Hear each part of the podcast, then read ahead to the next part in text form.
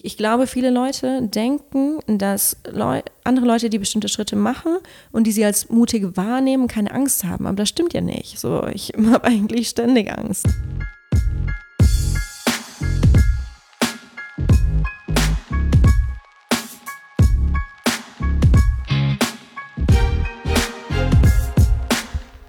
Hallo und herzlich willkommen zum Role Models Podcast, dem Podcast, bei dem wir inspirierende Frauen zu ihrem Leben, ihrer Karriere und dem, was sie auf dem Weg gelernt haben, interviewen. Ich bin David. Und ich bin Isa und wir sind die beiden Gründer von Role Models, der Event- und Podcast-Reihe, die wir gemeinsam gestartet haben, um weiblichen Vorbildern eine Plattform zu geben, damit wir von ihnen lernen können. Unser Gast heute ist Christina Lunz. Sie ist die Mitgründerin des Center for Feminist Foreign Policy. Und mit Christina sprechen wir unter anderem darüber, wie sie es aus einem Dorf mit 80 Einwohnern zunächst in die Universität von Oxford geschafft hat, was sie von ihren Auslandsaufenthalten bei den Vereinten Nationen in New York und dann Myanmar gelernt hat und wie es zur Gründung des Center for Feminist Foreign Policy kam und wie sie mit ihrer Arbeit bundes- und auch europaweit dazu beiträgt, eine feministischere Außenpolitik zu gestalten. Wir treffen Christina gerade nach ihrer Rückkehr aus Myanmar. Es ist echt interessant zu hören, wie sie die derzeitige Lage von Politik und besonders Außenpolitik einschätzt, wie sie den Begriff politischer Feminismus persönlich definiert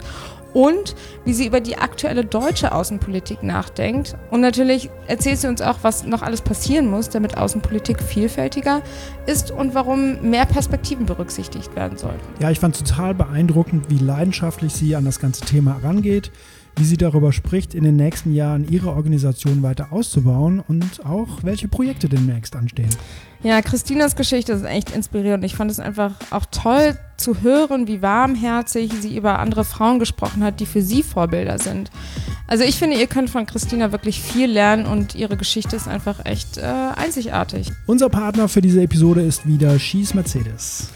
Der Schieß Mercedes Newsletter rückt jeden Monat Frauen in den Fokus, deren Geschichten im Kopf bleiben. Äh, sie sprechen über die Themen, die sie bewegen. Sie erzählen, wovor sie Angst haben, was sie antreibt, was Empowerment für sie bedeutet, welche Karrieretipps sie gerne früher bekommen hätten und vieles mehr.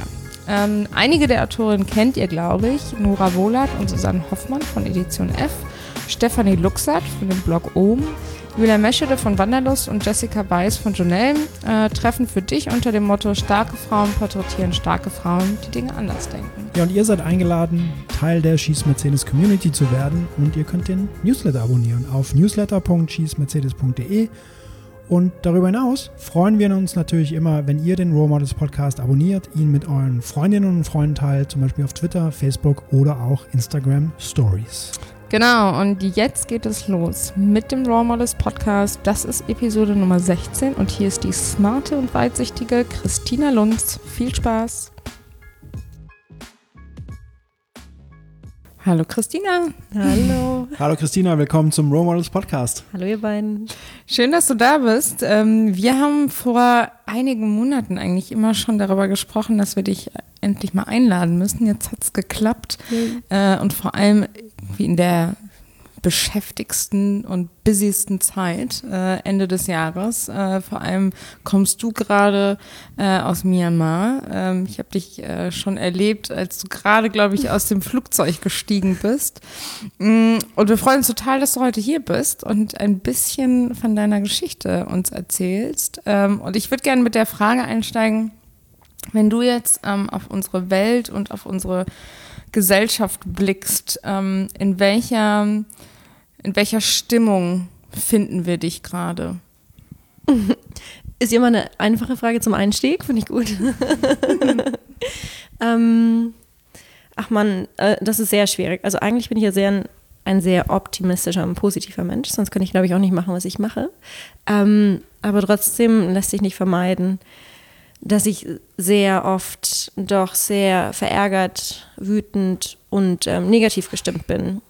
Eben aufgrund der politischen Entwicklungen, ob das jetzt hier bei uns in Deutschland oder weltweit. Ähm, ja, also ich glaube, ähm, grundoptimistisch und positiv mit einem großen Anflug, konstanten großen Anflug von Wut und Ärger.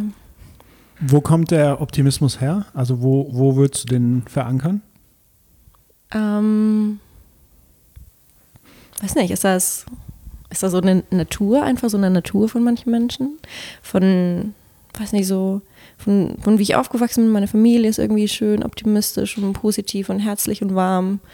Und ich glaube, das war so Gehirnwäsche als Kind und dann ist das so passiert und das war ganz angenehm. Hast du ein Beispiel dafür? Also woran erkennt man oder woran erinnerst du dich im Kontext deiner Familie, wo ihr so optimistisch unterwegs wart oder du Optimismus verspürt hast?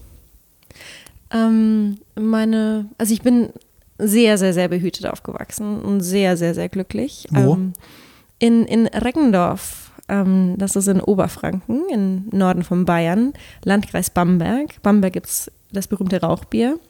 ähm, und ja, es war einfach fürchterlich behütet und angenehm. Es sind so 80 Leute in meinem Dorf und alle, jeder kennt jeden, irgendwie jeden Tag im Wald und ähm, am Bach spielen. Und meine Familie ist sehr sarkastisch und ironisch und ähm, alles irgendwie mit so einem Hauch, ja, alles nicht so ernst irgendwie nehmen, sich selbst vor allem nicht so ernst nehmen.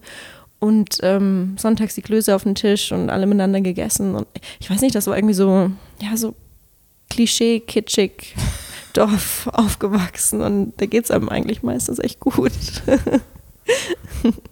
wenn du sagst, du hast äh, eben gesagt, wenn du dir die politische Entwicklung in Deutschland anschaust, aber auch auf der Welt, was sind so ein paar paar Beispiele, also aus deiner Perspektive, so was siehst du in der Welt gerade oder in Deutschland?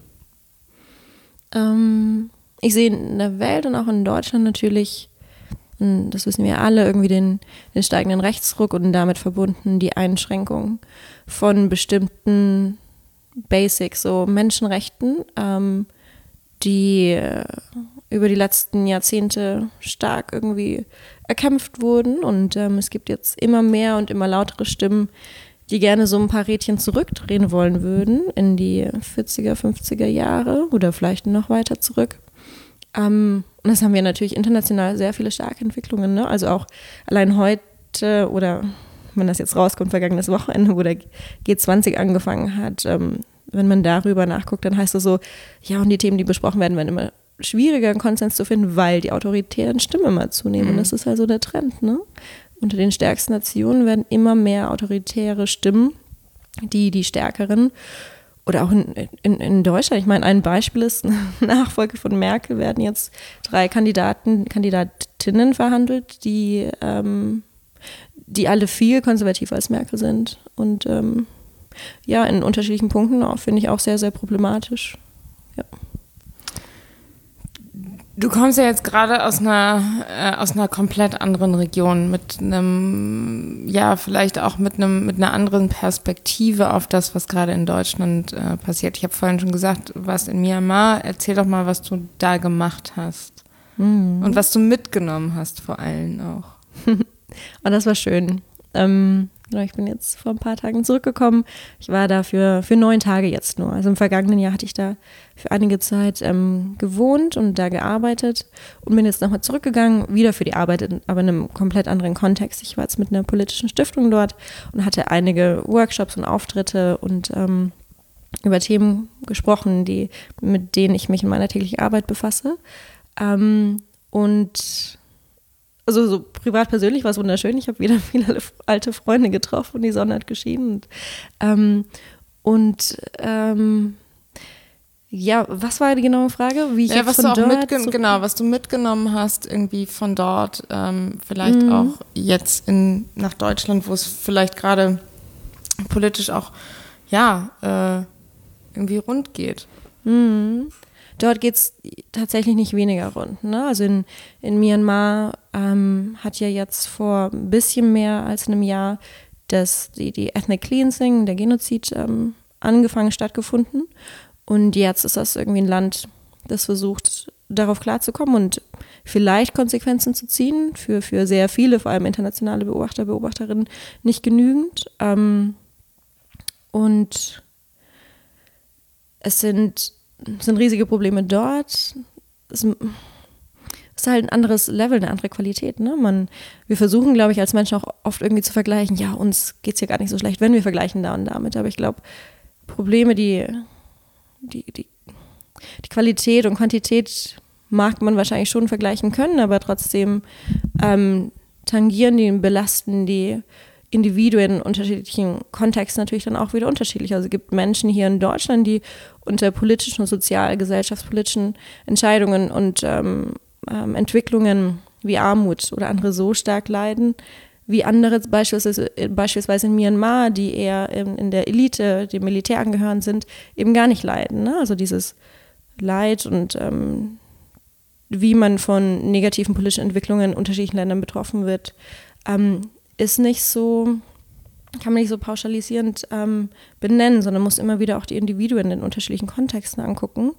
Ähm, genau, also ich war dort vor allem, ich habe ähm, viel über politischen Feminismus gesprochen, ähm, auf einer Bühne auch mit einer der oder die berühmteste Feministin wohl des Landes. Ähm, das war ziemlich cool. Ähm, es wird ja, also ich befasse mich viel mit politischem Feminismus und ein so ein Vorwurf oder Kommentar ist dann auch oft, ähm, ja, aber ist doch irgendwie so ein westliches Konzept, ne? Und ähm, wieso muss, wieso wollt ihr das jetzt Braucht irgendwie? man das, meinst du? Genau, und wieso Ja, muss das jetzt ja. übergestülpt werden auf Ja. andere Länder, ne? Und dann sprichst du aber mit, mit Frauenrechtlerinnen, mit Feministinnen, mit LGBTQI-Aktivisten, Aktivistinnen vor Ort. Und dann sagen die so, "Hm, nee, Mann, natürlich ist das irgendwie kein westliches Konzept. Wir haben auch Interesse daran, irgendwie unsere Menschenrechte ähm, realisiert zu sehen. Und ähm, genau, das war ja ganz viele wirre Eindrücke. Du hast, es- du hast es gerade schon äh, sehr, sehr gut angedeutet und eingeleitet, so den Cliffhanger ganz gut gemacht. ähm, du hast ja äh, das Center ähm, for Feminist Foreign Policy mitgegründet und, und leitest es oder bist die Geschäftsführerin da. Ähm, erzähl uns mal, woher diese Idee kam ähm, und vor allem, wie du sozusagen diesen ja, diesen Gründungsprozess durchlaufen hast, weil das ist ja schon nochmal eine Kombination aus aktivistischer Arbeit und dann auf der anderen Seite aber auch unternehmerischem Handeln. Ähm, und das finde ich total spannend. Deswegen nimm uns doch mal ein bisschen so mit äh, in, die, in, die, in die ersten Momente, so wo die Idee aufkam und vielleicht auch vor allem die, ja, dieses, dieses Formen äh, der Organisation. Hm. Also, ähm, ich, ähm, also okay, ich versuche jetzt mal nicht zu weit auszuschweifen. Du kannst so weit ausholen, wie du möchtest. Müsst mir dann vielleicht auch mal sagen, wenn das irgendwie zu viel wird. Ähm, also ich glaube, so mein, meine eigene Geschichte, ähm, mein eigener Hintergrund ähm, erklärt so ein bisschen, warum es irgendwie dazu kam. Ähm, weil, wie du gerade ja schon gesagt hast, das ist so eine Mischung aus ähm, Aktivismus und Unternehmertum ähm, und inhaltlich natürlich Diplomatie und internationale Politik und Außenpolitik. Also so drei unterschiedliche große Komponenten kommen da auf jeden Fall zusammen. Ähm, also ich hatte internationale Politik, irgendwann davor Psychologie, aber dann internationale Politik und Diplomatie studiert ähm, und hatte dann auch erst in Kolumbien gearbeitet, ähm, dort zur Partizipation von Frauen im Friedensprozess zur Zeit des ähm, Referendums zwischen der FARC, den Guerilla und ähm, der Regierung. Und von dort bin ich dann zu den Vereinten Nationen nach New York, ähm, habe zu Extremismus und Gender gearbeitet, also ganz ganz grob vielleicht mal gesagt, so warum sind 95 Prozent aller Terroristen und Extremisten Männer? Ähm, Spoiler, die Antwort ist nicht, weil irgendwie Männer aggressiver geboren wurden oder so, sondern es hat viel mit unserer Gesellschaft und Ansprüchen, Erwartungen und Rollen zu tun. An die Männer sozusagen so eine Rolle einzunehmen. Mhm. Genau, eben unterschiedliche. Ne? Ähm, da- das Mannsein in den meisten Gesellschaften unserer Welt definiert sich über, über Macht, Geld, ähm, ähm, aggressives, bestimmtes Verhalten und ähm, Frauen steht das nicht zu. Weshalb noch ein kurzer Ausschweif, irgendwie so dieses Thema Frauen und Ärger und Wut auch in den letzten Monaten so bei so ein paar Medien so aufgegriffen, so ein paar Medien, aufge, Medien aufgegriffen wurde und darüber geschrieben wurde, natürlich dürfen Frauen wütend sein, aber historisch ist dafür kein Platz in unserer Gesellschaft. So, ähm, okay, ähm, wieder kurz zurück und dann von ähm, New York bin ich nach Myanmar hatte da auch für das Entwicklungsprogramm der Vereinten Nationen gearbeitet. Also das war so ein bisschen meine kurze Arbeitserfahrung und gleichzeitig seit dem Studium und auch während dieser Arbeit ähm, hinaus hatte ich, hatte ich mich einfach aktivistisch betätigt. Ähm, also ich äh, hatte angefangen mit einer Kampagne gegen Sexismus in den Medien, ähm, dann ähm, mit, mit 19 anderen ganz tollen Feministinnen in Deutschland eine Kampagne nach den sexualisierten Übergriffen in der Silvesternacht in Köln ähm, gegen Rassismus und Sexismus. Und, und dann hatte ich auch für UN Women, dem Nationalen Komitee hier in Deutschland, die ähm, Nine Has Nine-Kampagne mit konzipiert und ähm, geleitet ähm, zur Änderung des Sexualstrafrechts in Deutschland. Ähm, also das waren so die beiden Sachen. Und, ähm, und dann musste ich mir irgendwann, als ich in Myanmar war, so überlegen, ja, möchte ich das? Möchte ich jetzt bleiben? Möchte ich, also nicht im Land an sich, sondern in dieser Entwicklung meiner Karriere, also möchte ich jetzt gerne weiterhin irgendwie Erfahrung sammeln bei Organisationen wie den Vereinten Nationen, ähm, die, glaube ich, für Leute, die studiert haben, was ich studiert habe, somit das prestigeträchtigste ist und ähm, wo sehr viele hinwollen. Und es ist ja auch super spannende Arbeit und die Vereinten Nationen sind mit Sicherheit die beste Organisation, die irgendwie so die Staatengemeinschaft die hervorgebracht hat. Ähm, aber dann kam doch der Wunsch, vor allem auch daher mit sehr viel Unzufriedenheit, wie, wie Politik oft funktioniert. Und Politik ist natürlich auch kein Bereich, der irgendwie von patriarchalen Strukturen völlig davon ähm, immun ist, ähm, kam eben der Wunsch, neue Konzepte ähm, in Außenpolitik einfließen zu lassen. Es ist jetzt nicht so, dass irgendwie feministische Außenpolitik, was mein Center irgendwie pushen möchte, ähm, mein Brainchild ist. Das ist nicht so, sondern 2014 hatte die schwedische Außenministerin ähm, die, die eigene Außenpolitik so deklariert. Und das ist so ein bisschen die Geschichte. Wie, wie, wie definierst du für dich den Begriff feministische Außenpolitik? Mhm. Für mich ist das zum, im, im ersten Schritt anzuerkennen, dass weltweit in allen Gesellschaften Ungerechtigkeiten bestehen und Mangel an Gleichberechtigung zwischen den Geschlechtern ist nur ein, ist eine Form davon. Und in einem zweiten Schritt ähm, proaktiv dazu beitragen zu wollen, dass alle außen- und sicherheitspolitischen Entscheidungen dazu beitragen, ähm, diese Ungerechtigkeiten zu minimieren und zu bekämpfen. Was ist ein Beispiel dafür, wie man das macht? Ja, ähm, da gibt es also an sich ist das, ähm, nochmal ganz ähm, kurz davor eingeschoben, an sich ist feministische Außenpolitik einfach so ein Machtanalyseinstrument. Ne? Also zu gucken, ähm, wie ist denn wo Macht verteilt, wie ist, ähm, wie ist Macht bei, ähm, in Entwicklungspolitik verteilt, wer hat das Sagen irgendwie im Sicherheitsrat, ähm, wie, wie funktionieren koloniale Strukturen noch zwischen unterschiedlichen Staaten und ganz so konkretes Beispiel, wer Friedensprozesse und ähm, die Neuorientierung und Ausrichtung von, von, von Staaten nach einem Konflikt, wie in Kolumbien zum Beispiel. Ähm, Kolumbien war über 50 Jahre im Bürgerkrieg. Ähm, und als der Friedensprozess, der heute als einer der inklusivsten unserer Geschichte angesehen wird, als der begonnen hatte und die Delegierten in Havanna in Kuba verhandelt hatten, waren keine Frauen am Tisch und keine Nichtmänner, würde ich mal sagen. Und, und, ähm, und, und die, die, die feministische Bewegung hat sich dann dafür eingesetzt, dass das eben nicht so ist, sondern dass in den sechs Kapiteln des Friedensvertrages überall eine feministische Analyse drüber kommt. Also wie, welche unterschiedlichen Auswirkungen haben Entscheidungen und ähm, auf unterschiedliche Bevölkerungsgruppen, also mhm. Männer, Frauen, LGBTQI, ähm, ähm, Indigenous People ähm, und so weiter. Genau. Warum bist du damals genau nach, aus, von New York nach Myanmar gegangen? Das war eine, eine schöne Möglichkeit, die sich ergeben hatte für mich. Als ich in New York war, hieß das, die brauchen da gerade jemanden. Ähm, und, und ich so, ja, cool, lass da mal hingehen. So. Hast du da lange drüber nachgedacht? Oder hast du gesagt, ja klar, ich packe meine Koffer und ich fliege morgen los? Ja, das, das war sowieso eine Zeit, wo ich dann nicht meine Koffer gepackt hatte. Ähm, darum war das gar nicht so schwierig, ja. Also das heißt, du wusstest in dem Moment oder in der Zeit auch gar nicht so richtig, wo es hingeht. Und nee, das war so ein bisschen der, das, das Flugticket dahin. Ja, ja, genau. Und die Zeit in New York, Vereinten Nationen, was hast du so mitgenommen? Also wenn du so rück, zurückblickst, was sind so zwei, drei Sachen, die du vielleicht an Eigenschaften oder an äh, Skills oder an Erfahrungen gemacht hast, die du heute noch in irgendeiner Form anwendest? Ähm, also für mich war so das ähm, Spannendste und das Wichtigste irgendwie zu sehen, wie so eine Riesenorganisation, so eine Riesenbürokratie äh, Bürokratie funktioniert, die sich auf die, ähm, die sich auf die Fahne geschrieben hat, ähm, Frieden weltweit zu fördern und inwiefern so ein sehr idealistischer Anspruch, ähm, so im Alltag mit so Tausenden von Menschen in, in einer Organisation, wie man dem oft einfach nicht gerecht werden kann, auch obwohl so viele Individuen ähm, so mit einer sehr guten Intention daran gehen. Mm.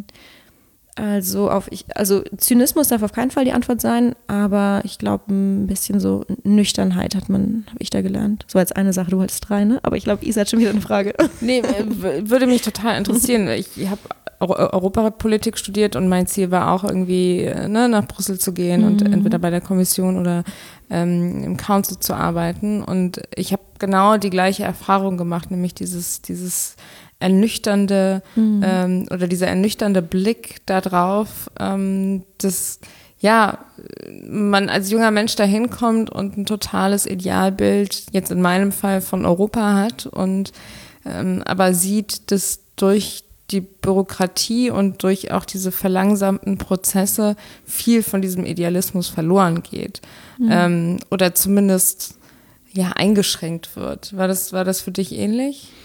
Mm, ja, für mich persönlich schon. Und, und gleichzeitig war es natürlich gefährlich, wenn dann irgendwie trotzdem so alle sich so verhalten würden wie ich. Ne? Ähm, wir brauchen natürlich ähm, super motivierte Leute, die in diesen Organisationen arbeiten, mit dem Wunsch und äh, Motivation, die irgendwie vielleicht effektiver, effizienter, weiß ich nicht, ähm, sagt sich so leicht, ähm, zu machen. Ne? Und man könnte mir natürlich auch vorhalten, das war irgendwie so ein bisschen faul, ne? Einfach zu sehen, okay, ein bisschen langsam und als junge Person irgendwie äh, nimmt mich keiner ernst, ich muss erst irgendwie so 40 oder 50 werden in dem System, ähm, bis irgendwie meine Ideen zählen. Das kann, äh, kann man auch als irgendwie, ja, faul oder egoistisch abstempeln. Aber ich habe dann, glaube ich, doch für mich eine Entscheidung getroffen mit der Gründung der Organisation hier in Deutschland, ähm, die hoffentlich dann doch nicht mehr so egoistisch ist, weiß ich auch nicht. Wir haben gerade beide das Mikro in die Hand genommen. Ja. Ansatz zur Frage. Das, das Center for Feminist Foreign Policy. Du hast eben so ein bisschen schon mal den Begriff aus deiner Perspektive Foreign Policy, also feministische Außenpolitik, schon definiert. Kannst du ein bisschen, kannst du uns hinter die Kulissen nehmen, wie, wie so ein Tag, eine Woche, ein Monat, ein Quartal, ich weiß nicht, wie, in, in was für ein, also wie du so, wie du so, wie du so auf, welche, auf welcher Ebene äh, oder Zeitleiste du so planst und agierst. Kannst du uns ein mhm. bisschen äh, hinter die Kulissen nehmen und so erklären, was ihr so macht äh, im, im, in eurem Zentrum und, ähm, und, und also wie man sich die Arbeit, eure Arbeit vorstellen kann? Mhm. Ähm also, also so in Deutschland, genau, also meine Co-Gründerin, die ist in London ähm, und ich bin in Deutschland. Ich leite das hier in Deutschland und in Deutschland gibt es uns jetzt seit Februar, März oder so und seit Juli sind wir irgendwie registriert als gemeinnützige GmbH. Ähm, Deshalb bin ich froh, dass du gerade nicht gesagt hast, wie sieht so ein typisches Jahr aus, weil wir nicht immer noch ein Jahr existieren. Ich kann mich noch an dein Foto erinnern, nach dem Notar. Also, ja, stimmt, das ist noch gar nicht lange her. Ja. Ne? ja. ähm, also so eine Woche jetzt hier zum Beispiel hat irgendwie so ausgeguckt, dass ich, ja, dass ich aus Myanmar zurückkam, wo ich eben als Repräsentantin von meinem Center dort war, um die Vorträge zu halten und dann irgendwie ähm, bei Google war und da hatten wir unterschiedliche Gespräche geführt und Isa gesehen.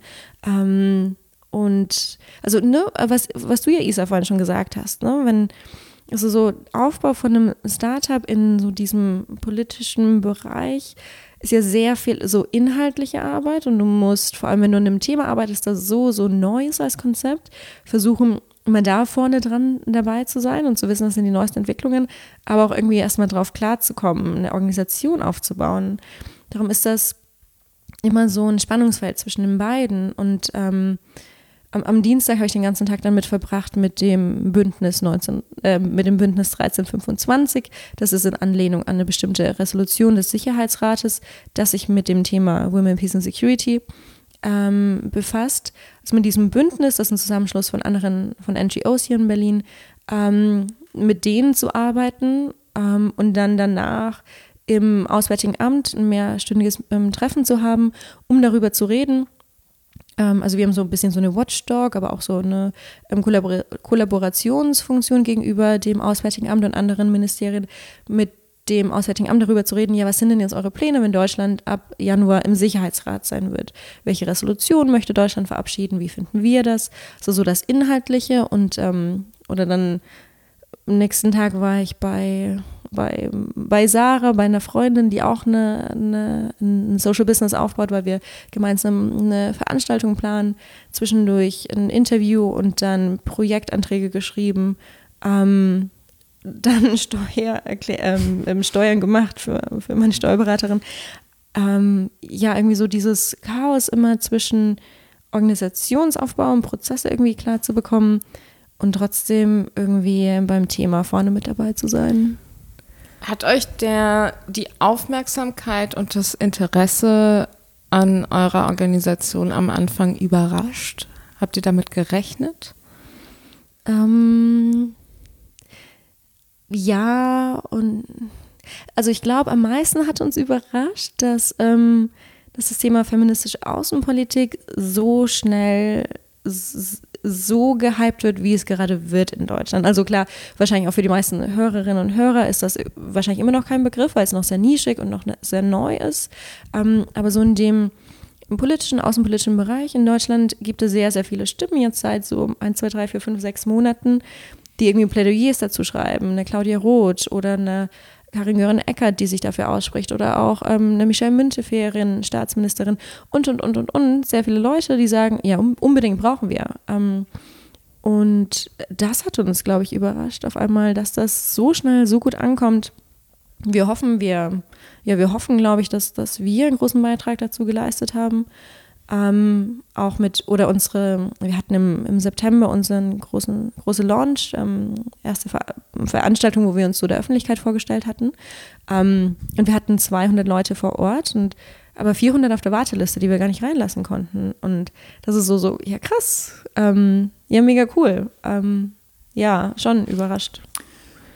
Wie, ähm, wie, würdest du Deutschlands Außenpolitik, also wie feministisch würdest du Deutschlands Außenpolitik werten mit mhm. einer Bundeskanzlerin an der Spitze? Mhm. Ja, ja, das Thema Angela Merkel und der Feminismus, ne? Das ist ein bisschen schwierig. ähm, das waren jetzt ganz schön viele Fragen in einer einen Frage. Jetzt muss ich mal ganz kurz. ähm, so, erstmal Deutschlands Außenpolitik ähm, ist nicht feministisch. Also wir haben, wir haben Heiko Maas jetzt natürlich seit kurzer Zeit, ist, ist ein toller Minister, ähm, schätze ich sehr als Außenminister. Deutschland hat in, in seinen Leitlinien zu Außenpolitik und wie das Miteinander gegenüber anderen Staaten gestaltet werden soll und ähm, Krise verhindert und Frieden gefördert werden, ähm, sehr viele Ideen und Konzepte, die dem doch nahe kommen, irgendwie, was wir fordern, ob das jetzt ein Fokus auf menschliche Sicherheit ist, ähm, anstatt von nationalstaatlicher Sicherheit.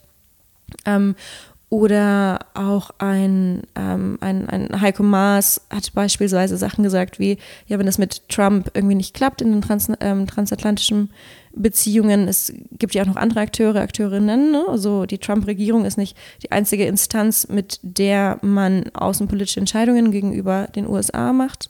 Ähm, es sind sehr, sehr viele tolle Aussagen und Ansätze dabei.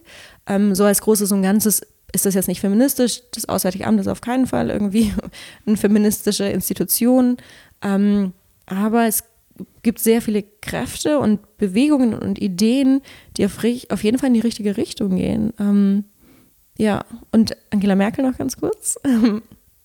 ähm, die war ja wirklich jetzt die vielen Jahre lang keine feministische Kanzlerin. Ähm, und aber jetzt so, das habt ihr wahrscheinlich auch beobachtet. Warum, warum sagst du das? Warum, woran, woran misst du das? Ähm, daran, dass sie sich selbst nie so bezeichnet hat, sich selbst nie ähm, für feministische Belange eingesetzt hat. Sie selbst hat ja auch gegen die Ehe für alle gestimmt. Ähm, und, und natürlich dieser berühmte Auftritt irgendwie ne, mit ähm, Ivanka Trump und Miriam Meckel, wo man sie irgendwie dahin schubsen musste, überhaupt das Wort in den Mund zu nehmen. Ähm, aber gleichzeitig hat sie natürlich auch irgendwie viel für Eltern gemacht. Und also sie war nie eine feministische Bundeskanzlerin, war wohl so die liberalste und progressivste Person, die wir in der CDU irgendwie finden werden in Zukunft.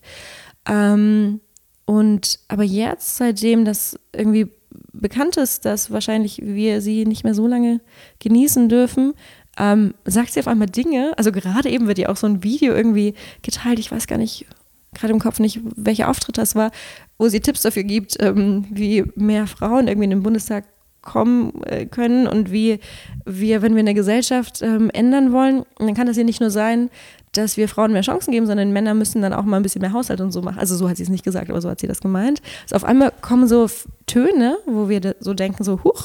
Ich würde dir total zustimmen. Also ich fand auch, als wir beim Ach so, Event ja, äh, äh, bei der bei der bei der Feier zu 100 Jahre Frauenwahlrecht Ja, ja, waren stimmt. und sie ähm, nicht in ihrer Rede fand ich das nicht, dass man das rausgehört hat, sondern eher auf dem Panel Ja, was war das denn? Da hat sie so was Cooles gesagt. Erinnere mich mal kurz. mit der Schwalbe. ja, ja.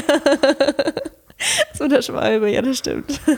Also eine Schwalbe macht noch lange keinen Sommer. Ne? Ähm, Im Prinzip sie als Person, Frau an der Spitze reicht noch nicht dafür oder ist noch nicht genug dafür, dass wir in einer feministischen, äh, feministischeren äh, Gesellschaft leben. Sie hat jetzt so ein paar kühle so Seitenhieber gemacht, ne? Auf dem Panel, das war schon, das war cool. Absolut. Wenn du jetzt, ähm, du erwähnst eben Außenminister Heiko Maas, also wenn, wie, wie nah bist du mit deinem Zentrum, mit eurer Arbeit, die ihr macht, wie nah bist du da dran? Wie, wie kann man sich da vorstellen? Wie kann man sich so eine Zusammenarbeit vorstellen oder so einen Druck, den ihr aufbaut oder eine Zusammenarbeit oder wie definierst du das? Also wie kann ich mir das vorstellen? So, du, äh, also es, er- erklärst das auf einer Ebene, die ich, die ich verstehe, aber wie kann ich mir das so konkret ja. Ähm, vorstellen, dass da, das, weil ihr wollt ja Impact haben, ne? Ihr wollt ja, ihr wollt ja was erreichen, ihr wollt ja einen, einen Effekt erzielen. Wie, wie klappt das bei euch? Wie macht ihr das? Hm. Gute Frage. Ähm, also wir, genau, wir sind ja noch sehr, sehr jung und darum ähm, wäre es natürlich völlig übertrieben, wenn wir jetzt sagen würden, wir haben diesen Einfluss auf deutsche Außenpolitik. So, nee, haben wir natürlich nicht so. Ne? Ähm, was wir aber schon haben, sind entsprechende Kanäle oder Wege ähm, und Kontakte und ähm, Leute, mit denen wir im Regen und, und wirklich sehr gut im Austausch stehen, auch irgendwie jetzt im Auswärtigen Amt, ähm, mit denen wir dort gemeinsam Veranstaltungen konzipieren, jetzt auch für, für, für nächstes Jahr. Frauentag, irgendwie, wo wir dann ein Panel ins Auswärtige Amt bringen zu feministischer Außenpolitik. Ne? Und es geht ja auch viel einfach um, um Normsetzung ne? von einem Jahr oder zwei Jahren. Auf jeden Fall, bevor Margot Wallström, die schwedische Außenministerin, das Wort so den Mund nahm, hätte uns einfach jeder ausgelacht hier in Berlin. So. Also ist das gerade auch gutes Timing, was er hat? Ein perfektes Timing. Perfektes Timing tatsächlich. Ähm, genau, und auf einmal sind wir aber irgendwie in dieser privilegierten Lage, solche Panels mit zu veranstalten. Irgendwie, gestern hatte ich ein wunderschönes ähm, One-on-One-Mittagessen mit Michelle Münchefering, die Staatsministerin des Auswärtigen Amts, die unserer Arbeit sehr, sehr wohlwollend gegenübersteht und das unterstützt. Ähm, und oder eben durch dieses, dieses Meeting, durch dieses Treffen, was wir am Dienstag haben, sitzen wir dann am Tisch mit den Verantwortlichen, die jetzt die Arbeit Deutschlands im Sicherheitsrat verantworten, wo wir auch einen Policybrief dazu rausgebracht haben, welche Erwartungen wir für Deutschland haben. Ähm, und, und können unsere, unsere Ideen ähm, artikulieren. Ähm, das bedeutet natürlich nicht, dass die das irgendwie annehmen, wie bei jeder Lobbyarbeit, bedeutet es nicht automatisch. Aber was wir geschafft haben, und ob das jetzt auch ist, irgendwie in zwei Wochen fängt unsere Fireside, uns Kamingesprächsserie mit der britischen Botschaft hier an, wo wir jeden Monat ähm, Visionäre, Visionärinnen, die zu feministischer Außenpolitik arbeiten und denken, einladen auf sehr hohem Level und ähm, ähm, darüber zu sprechen und, und dann ein kleines äh, Publikum haben, sehr viele Leute aus dem Auswärtigen Amt, die dann kommen und einfach so tragen wir dazu bei, dass das Konzept weiterentwickelt wird, ähm, weiter eine, eine feste Norm ist, die irgendwie nicht mehr so einfach weggeschubst werden kann. Also viel mehr Sichtbarkeit auch durch die Themen zu bringen. Wie, wo holst du dir, ähm, also wo holst du dir Inspiration oder Wissen, Informationen zusammen, um, wenn du sagst, wir wollen unsere Ideen artikulieren oder unsere Sichtweisen artikulieren, wenn wir so Meetings haben mit einer Ministerin, ne, so ein One-on-One oder wie auch immer der Kontext oder das Format ist, wie, wie bereitest du dich auf sowas vor, um, um so vorbereitet zu sein, dass du auch das erzielst, was du, was du dir erhoffst? Mhm. Ähm, ich versuche ganz, ganz, ganz viel zu lesen, weil viele Arbeit, die ich mache, ist so inspiriert von ganz vielen großartigen Denkerinnen vor allem, aber auch Denker, ähm, die ja auf den, wie man so schön im Englischen sagt, ähm, so am, am Standing on the Shoulder of Giants. So, ne? Ähm, ich erfinde hier nicht das Rad neu. Manchmal natürlich mit manchen Ideen, die ich irgendwie habe oder vielleicht die, die, die Bereitschaft rauszugehen, meine Meinung öffentlich zu machen und bereit zu sein, mich zum Idioten zu machen, ähm, das, das ist schon vielleicht was Neues, aber diesen Input, den bekomme ich ja von anderen und äh, verwurschtel den dann irgendwie neu und denke mir, ja, aber wenn die Person das darauf anwendet, dann finde ich, sollten wir das auch da machen, so. Aber ganz oft erfinde ich ja kein Rad neu. So Verknüpfungen herstellen. Genau. Ähm, und ich habe so eine ganze Armada, Armee, wie auch immer, ähm, von, von Leuten, die mich inspirieren. Und das sind ähm, ganz, das sind irgendwie Dichterinnen wie eine Rupi Kaur, die indisch-kanadische. Das ist, das ist eine Margot Wallström. Das ist aber auch eine Sosan Chebli, die ähm, ähm hier aus Berlin ähm, das ist eine Kybra Gemüschei und dann ist das eine Theresa, dann ist das eine Isa hier, dann ist das, also das sind Leute, mit denen ich hier in Berlin zusammen arbeite, die auch Freundinnen sind, die mich fürchterlich inspirieren, also so ganz, ganz arg und aber auch so, so krasse Leute, so Vordenkerinnen, ne? ähm, ja, ich ziehe ganz schön viel von anderen Menschen. Wenn du, du, du meintest eben, also mit eurer gemeinnützigen GmbH baut ihr natürlich im Hintergrund auch eine Organisation auf. Wie kann man sich die vorstellen? Wie groß ist die im Moment? Sehr klein. Ja. Ähm, ähm, wir sind also momentan, ich bin, genau, ich habe im März, April, äh, Februar, März angefangen, die aufzubauen und habe ein halbes Jahr nebenbei gearbeitet, um mir die Gründung zu finanzieren. Ähm, und seit September bin ich jetzt, wir haben ein Seed-Funding bekommen irgendwann, seit September bin ich Fulltime, full, ähm, voll bezahlt eingestellt. Also ab ab, genau, ich habe eine, eine Deputy sozusagen, die hat aber selbst gerade noch einen Voll, ähm, Vollzeitjob im Bundestag.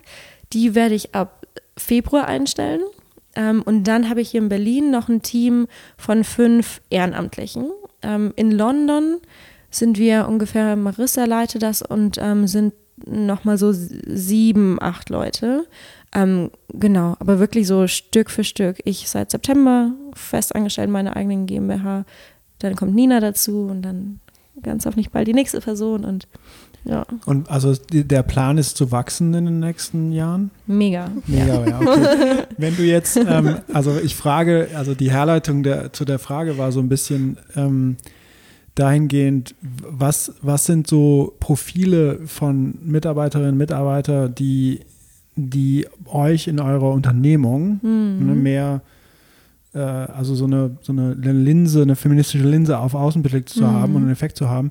Was sind so Qualitäten oder, oder Profile von, von zukünftigen Mitarbeiterinnen und Mitarbeitern, mhm. die ihr, wonach schaust du?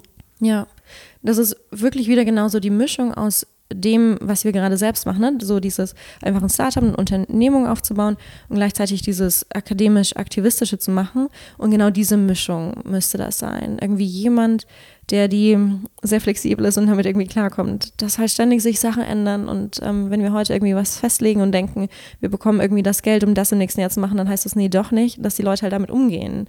Das ist mega anstrengend, das ist eine Achterbahnfahrt und das ist nervt oft. Aber so ist das halt, ne? Also diese Qualitäten zum einen und dann natürlich idealerweise inhaltlich so top-notch ganz vorne mit dabei, was so die Diskussion zu dem Thema betreffen. Also wenn jetzt vorgestern eine Publikation rauskam zu, wie gestalten wir den Sicherheitsrat der Vereinten Nationen feministisch, die eben rauskam, dann musste man, müsste man die am besten drei Tage vor der Publikation schon gelesen haben, so ungefähr.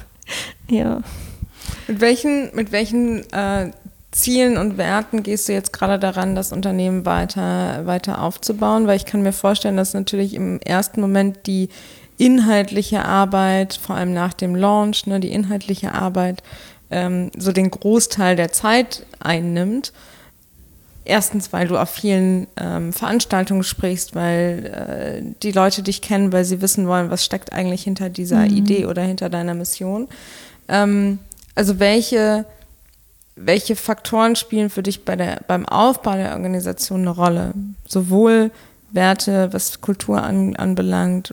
Team haben wir gerade, oder ähm, natürlich den Teamaufbau, das haben wir gerade schon so ein bisschen gehört. Äh, kannst du da so ein bisschen erzählen, ob ihr da vorher euch Gedanken drüber gemacht habt oder ob ihr das on the go sozusagen entwickelt? Ähm, so im Normalfall erstmal ganz wenig Gedanken über irgendwas gemacht wahrscheinlich. ähm, und oh Mann, echt schwierige Frage. Da müsste ich mich jetzt echt mal hinsetzen, mir jetzt mal Gedanken machen. So. ähm, also auf jeden Fall, ich, wir haben auf jeden Fall den Anspruch, ne, diese feministische Arbeit, die wir machen, dass es auch die, die Kultur unserer Startups, unserer Unternehmen feministisch ist.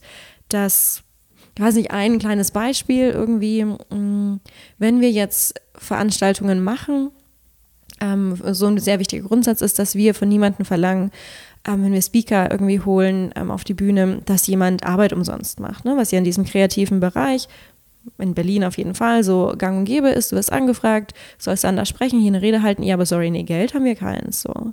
Ähm, und das ist sowas, was, was mir sehr, sehr wichtig ist, ne? Ich irgendwie mache so lange Klingelputzen und ähm, suche so lange nach Sponsors, bis ich meine Speaker für wie unser Launch-Event so bezahlen kann. Ähm, also diese, diese feministische Arbeit wirklich auch als Kultur in der Unternehmung leben, im Unternehmen leben und so auch mit anderen Menschen umgehen. Ähm, ich glaube, das ist so das Aller, Allerwichtigste. Ja. David, wir treffen und interviewen ja immer tolle Frauen. Und auch wenn das persönliche Treffen ja eigentlich das Schönste ist, habe ich letztes Jahr damit angefangen, vor allem Bücher von Frauen oder über starke Frauen zu lesen. Doch seit meine Tochter da ist, habe ich natürlich vielleicht zwei Bücher in der Hand gehabt, aber naja, die Zeit fehlt einfach. Ja, das geht mir sehr ähnlich. Ich bin derzeit so viel unterwegs, äh, im Flugzeug, im Zug, im Auto das gemütliche Lesen und besonders das Lernen kommt einfach zu kurz. Daher bin ich seit einiger Zeit ein großer Fan von der App Blinkist. Und Blinkist ist wirklich eine super praktische App.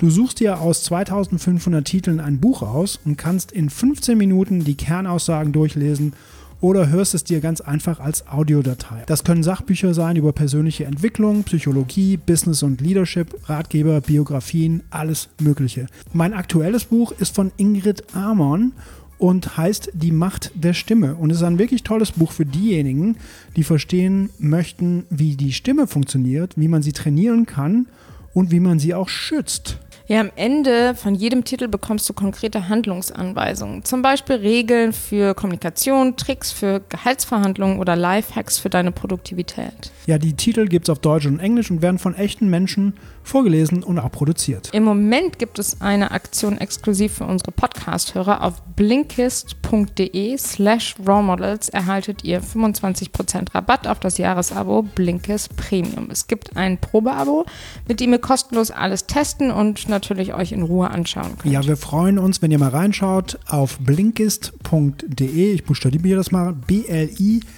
nkist.de slash rowmodels, blinkist.de slash rowmodels. Ähm, hast du dich vorher mit, mit Gründerinnen oder Gründern auch ausgetauscht? Also vor diesem Schritt zum Notar die GmbH zu gründen, um so ein bisschen Input zu bekommen, wie macht man das eigentlich? Oder, ne, ja. weil du es gerade schon so angedeutet hast, so, nö, lieber keine Gedanken machen. Ja, es wäre praktisch gewesen. Nee, also so ein bisschen schon. Also als ich Anfang des Jahres zurückkam und mir so überlegt habe, was mache ich denn jetzt und eigentlich? Ich hatte dann ein Jobinterview Anfang des Jahres und dann wurde ich gefragt, ja, Frau Lunz, wo sehen Sie sich denn so in fünf Jahren? Da habe ich gesagt, ja, da habe ich meine eigene Organisation. Und dann meinten die Guter so, Start in ein Jobinterview. Oder? Das war nicht so ganz schlau vielleicht. Ähm, und dann meinten die so, ja, aber wieso denn jetzt noch nicht? Und dann habe ich gesagt, ja, ich bin noch so jung, ich will erst noch Erfahrung sammeln. Dann bin ich aber nach Hause und dann habe ich das nochmal irgendwie durchdacht. Und dann hatte ich ganz viele tolle Gespräche wieder mit anderen tollen Frauen, ne, die mich, äh, zum Beispiel der, in dem Fall genau mit Kybra, Kybra Gemüschei. Und ich habe ihr das so erzählt, weil ich dann auch das Angebot bekommen hatte, für jemand anderen, für, für eine sehr, sehr erfolgreiche ältere Dame, die sehr viel in dem Bereich schon gearbeitet hat, ähm, eine Organisation für sie aufzubauen. Und das hat mich voll gereizt. Und dann dachte ich so, huch, andere Leute denken, ich könnte deren Organisation aufbauen vielleicht kann ich ja selbst eine aufbauen. Und dann meinte auch Kypra so, ja, so hört sich kitschig an, aber es ist ja so irgendwie, why live someone else's dream if you can live your own? Und dann hatte sie auch noch gesagt, du Chris, äh, du kannst irgendwie das Tiefste, was du fallen kannst, ist irgendwie auf die Couch von, von, von Freunden. Und dann dachte ich mir, ja, wahrscheinlich, vielleicht probiere ich mal. Und dann und dann, dann hatte ich mir das überlegt, ja, dann mache ich jetzt mal. Und dann wäre ja auch mein Titel irgendwie so ähm, Deutschlanddirektorin. Und dann sollte ich wahrscheinlich auch Reden dazu halten. Und jetzt ist demnächst eine Veranstaltung von, von einer anderen Organisation zu dem Thema. Vielleicht sollte ich da eine Rede halten bei den, was war bei den nordischen Botschaften von ähm, Schweden ähm, und Norwegen. Und dann stand ich auf einmal da, kurz nach der Idee, und habe eine Rede gehalten als Deutschlanddirektorin vom Center for Feminist Foreign Policy. Und da war noch nichts gegründet. Ähm und dachte aber, das war vielleicht der richtige Schritt. Ähm, war dann auch für, für, für viele Sachen genauso richtig. Aber zu dem Zeitpunkt hatte ich überhaupt keine Ahnung, was, wie eine Gründung funktioniert. Da waren dann noch ein paar Wochen, wo ich mir überlegt habe, ähm, ist das, wird das jetzt ein Verein? Das macht man oft im gemeinnützigen Bereich. Oder wird das jetzt eine UG, eine G GmbH? Was wird das denn? Und ähm, ich hatte keine Ahnung. Und dann hatte ich angefangen, mich mit anderen Gründern und Gründerinnen zu treffen, vor allem eben im, im gemeinnützigen Bereich dann so langsam Ahnung bekommen, so ein paar YouTube-Videos Videos angeguckt, Unterschied UG und GmbH ähm, und dann so Stück für Stück und, und ganz viele Menschen, ganz viele unglaublich tolle Menschen, also auch durch diese Rede, die ich gehalten hatte, ist eine, eine Dame, eine Rechtsanwältin auf mich auf, aufmerksam geworden, die dann auch die ganze komplette Gründung für mich gemacht hat. So. Also ich bin einfach, ich glaube, sehr, sehr blessed, sehr, sehr umgeben und gesegnet ähm, mit unglaublich tollen Menschen in meinem Leben. Wenn du zurückblickst, Februar, ne, seit der mm. bist du gestartet. Was sind so die zwei, drei Sachen, die du gelernt hast? Also so die, die Kerndinge, die du sagst, boah, das hätte ich nicht gedacht. Oder hast du über dich selbst was gelernt, was du vorher noch nicht wusstest? ähm, du meinst Satzung schreiben, Buchführung und solche Sachen? Nee, wahrscheinlich nicht. Ähm, ähm, also ich habe so krass viel gelernt in dem letzten halben Dreivierteljahr. Das ist so ein bisschen irre und ich will eigentlich schon seit Wochen mich hinsetzen und mal aufschreiben, was ich eigentlich geschafft und gelernt habe in letzter Zeit, weil das wirklich so, so viel ist. Ähm, ja, aber es bleibt ja auch keine andere Wahl. So, ne? Auf einmal muss man irgendwie so Sachen können und wissen, die einen auch gar nicht interessieren. Ähm, aber ich glaube, so Sachen, auf die ich dann irgendwie so stolz bin und die ich wirklich gelernt habe, ist ähm, irgendwie entspannter damit umzugehen, wenn ich irgendwie auf Bühnen stehe und, ähm, und auch meine politische Meinung äußere. Ähm, dass ich irgendwie für unser Launch-Event, ähm, auch mit Unterstützung von Nina, meiner, meiner, meiner Kollegin, wie wir es geschafft haben, für ein Event auch so viel Geld von durch Sponsors reinzubekommen und Leute da dafür auch zu überzeugen, dass es Wert hat, Sinn ergibt, wie auch immer, ähm, so eine Organisation, so ein Thema zu unterstützen. Ne? Weil es gibt die Naysayer, gibt es immer, und die hatten wir am Anfang auch so, ja, Blödsinn, wer interessiert sich fürs Thema und brauchen wir jetzt noch so einen politischen Think Tank und überhaupt. Und dann haben wir einfach so eine, ein geiles Launch-Event geschmissen und alle hatten Spaß, wir haben getanzt danach und inhaltlich war das so top, weil die Leute einfach so top waren, die wir auf die Bühne gebracht hatten. Und wir haben richtig, richtig viel Geld dafür eingebracht. Ähm, ja, ich glaube schon in vielen Sachen so ein bisschen über mich selbst gewachsen. Und, ja. Du sagst, das erste war so, das erste Beispiel, was dir in den Sinn kam, war, äh, dass du dich wohler fühlst, auf Bühnen zu sprechen. Also ich kann mhm. mir vorstellen, dass Leute, die das so hören, also ich, ich tue mich immer noch schwer, auf, auf Bühnen zu gehen, obwohl ich es so oft gemacht habe. Mhm. Ähm, hast du irgendwelche Tipps, die du teilen kannst, wie man, also weil es wird ja noch mehr sein bei dir, ne? Das wird ja, du wirst ja noch auf viel mehr Bühnen sprechen und, ähm, und noch viel mehr Vorträge halten und Leute überzeugen wollen durch deine, durch deine Talks. Also wie, wie, also hast du irgendwelche Tipps, die du teilen kannst für Leute, die vielleicht sich noch nicht ganz trauen, auf die Bühne zu gehen oder immer noch Schwierigkeiten haben? Mm. Hm. Ähm, also was mir geholfen hat, und klar habe ich das noch nicht komplett abgelegt und ich bin ja auch noch aufgeregt irgendwie, ähm, bevor das Mikro dann irgendwie so zu mir kommt manchmal, so irgendwie denke ich, ich kipp gleich in Ohnmacht oder so. Ähm, aber vor allem ist das Mikro da und dann geht das. Und dann macht es auch Spaß und zu reden und ähm, was mir wirklich geholfen hat. Ähm, weil ganz am Anfang, ähm, da dachte ich mir auch so, ja, irgendwie, wie steht mir das zu, jetzt über so ein großes Thema zu sprechen? Und ich habe jetzt nicht 20 Jahre in Außenpolitik gearbeitet und ähm, auch nicht promoviert dazu, noch nicht. ähm, gucken wir mal. Ähm, und, und aber man kann sich doch ziemlich schnell eine Expertise, auch eine praktische auf jeden Fall aneignen. Und genau, aber was mir geholfen hat, war irgendwie mit mir so ein bisschen ins Reine zu kommen, dahingegen, ähm, ich muss wahrscheinlich auch gar nicht alles wissen. Also es wird irgendwie in, in manchen Interviews, die ich gebe, auch für, für, für Zeitungen oder so, dann kommen irgendwie Fragen von, wie finden Sie Merz und Spahn und AKK über Deutschlands ähm, Politik im, ähm, im, keine Ahnung, gegenüber Trump und im Jemen und ähm, feministischer Aktivismus in den 50er Jahren. Irgendwie so alles, ähm, auch und dann wahrscheinlich noch Bildungsungerechtigkeit, weil ich da auch manchmal drüber quatsch, so alle Themen. Und, ähm, und, und am Anfang dachte ich, ich muss das alles wissen und ich muss irgendwie, ich habe mir einen Kalender vor, vor ein paar Monaten angefangen, früh irgendwie wenn ich aufstehe, so irgendwann dann so ab sieben bis acht so ein Slot nur für Lesen reinzuhauen, ähm, um einfach lesen, lesen, lesen, lesen und aufschreiben und noch mehr lesen. Ähm, und ja, das mache ich noch, aber jetzt nicht mehr so verkrampft. Ähm, sondern es ist, es ist in Ordnung, ich muss nicht alles wissen. Und es ist auch in Ordnung zu sagen, manchmal, wenn, wenn ich denke, entweder habe ich noch keine Meinung zu einem Thema oder es wäre mir lieber, wenn ich noch irgendwie mich mehr informieren würde. Und ich muss mich nicht irgendwie breitbeinig überall hinsetzen und so tun, als ob ich die Obermackerin wäre. Ähm, und ähm, genau. Ich bin total fasziniert davon, was du, was du erzählst. Und ich bin vor allem total beeindruckt davon, weil du ja noch echt eigentlich sehr jung bist. Ne? Wie alt bist du? Also ich glaube, ich sehe jünger aus, als ich bin. Ich bin gar nicht mehr so jung. 29.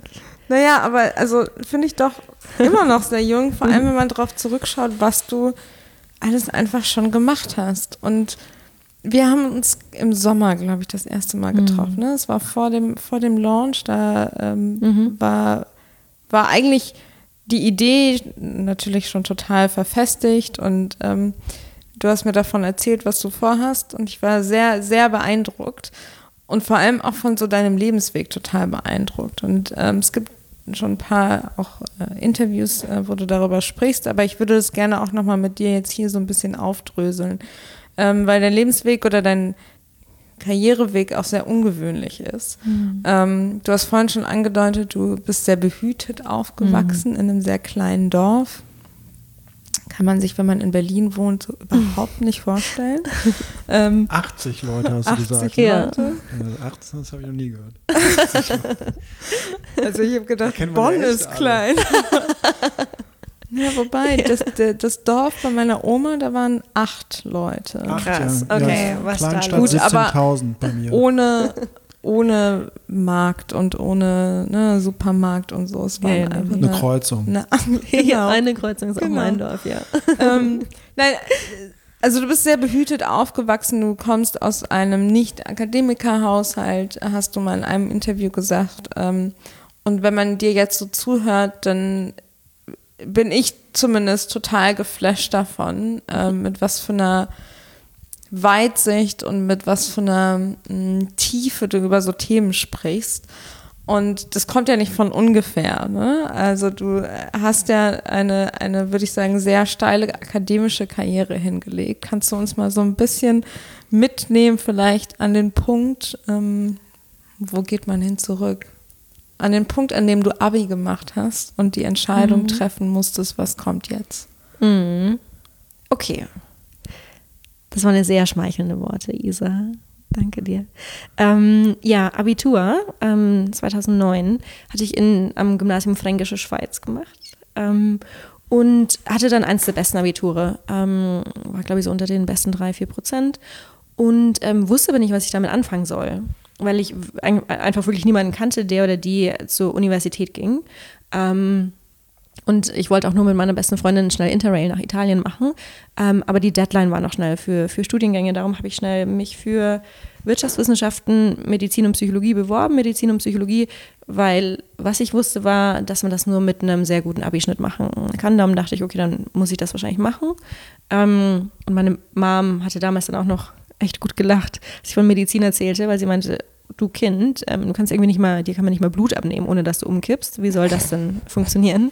Und hatte sie auch recht. Ich hatte tatsächlich als Teenagerin ähm, Probleme mit dem Kreislauf und bin ständig in Unmacht gefallen. das ist ein bisschen lustig rückblickend. Ähm, und, ja, und dann hatte ich erst mit Wirtschaftswissenschaften angefangen und ähm, weil ich dachte, ja, doch nicht, Medizin, Psychologie. Ähm, und das hat mir aber dann nicht so gut gefallen. Dann bin ich in Psychologie rübergegangen. Ähm, und das ist schon spannend, ne? Es ist ja super spannend, irgendwie, wie, warum verhalten wir uns wie und von was ist das irgendwie beeinflusst. Ähm, und, ähm, und unsere Kognition und ähm, was auch immer und äh, Entwicklung und genau, also es war spannend. Ich habe dann aber irgendwann doch irgendwie gemerkt, so ja, Psychotherapeutin ist wahrscheinlich nichts für mich. Ich weiß nicht warum, aber es ist, glaube ich, nichts für mich. Ähm, und hatte dann aber von einer anderen ähm, Studentin gehört, die hatte so einen super spannenden Summer School, so eine Sommeruni ähm, in Stanford gemacht. Ähm, und ähm, was ganz lustig war, also als ich Abitur gemacht hatte, hatte ich überhaupt keine Ahnung von Stipendien oder so. Es hat auch in unserer Schule irgendwie niemand davon erzählt und ähm, und dann war ich irgendwann im Bachelorstudium zur Psychologie und dann hatte ich irgendwie erfahren, dass ziemlich einige so um mich herum so Stipendien und so hatten. Und ich dachte mir, ähm, wieso zahle ich irgendwie alles selbst und meine Familie, wo wir jetzt nicht so viel Geld haben, wie irgendwie meine Kommilitonen, die vor allem Psychologie und Medizin in diesen Studiengängen natürlich überwiegend aus Akademikerhaushalten kommen. Ähm, und dann hatte ich mich beworben, dann auch irgendwann eins bekommen und ab dem Punkt ähm, war ich ziemlich gefuchst irgendwie darin, ziemlich schnell und viele Stipendien zu bekommen. Und so hatte ich auch ein Stipendien dann ähm, Reisekosten und alles für Stanford bekommen, für diese Summer School in politischer Psychologie und mich darüber. Das waren nur so Aha-Momente für mich. In, ähm, in, welchem, in welchem Kontext Aha-Momente? Ähm, ich äh, bin halt dahin, also ich bin behütet, aber auch konservativ aufgewachsen. Ähm, mein Papa war durch und durch CSUler ähm, und auch so irgendwie mit dieser Vorstellung, ne, irgendwie so diese Leistungsgesellschaft, ne, du musst nur hart genug arbeiten, dann schaffst du was. Und die Leute, die nicht hart genug arbeiten, äh, denen es nicht so gut geht, die arbeiten wahrscheinlich nicht hart genug, ne, ähm, diesen Mythos der, der, der Leistungsgesellschaft.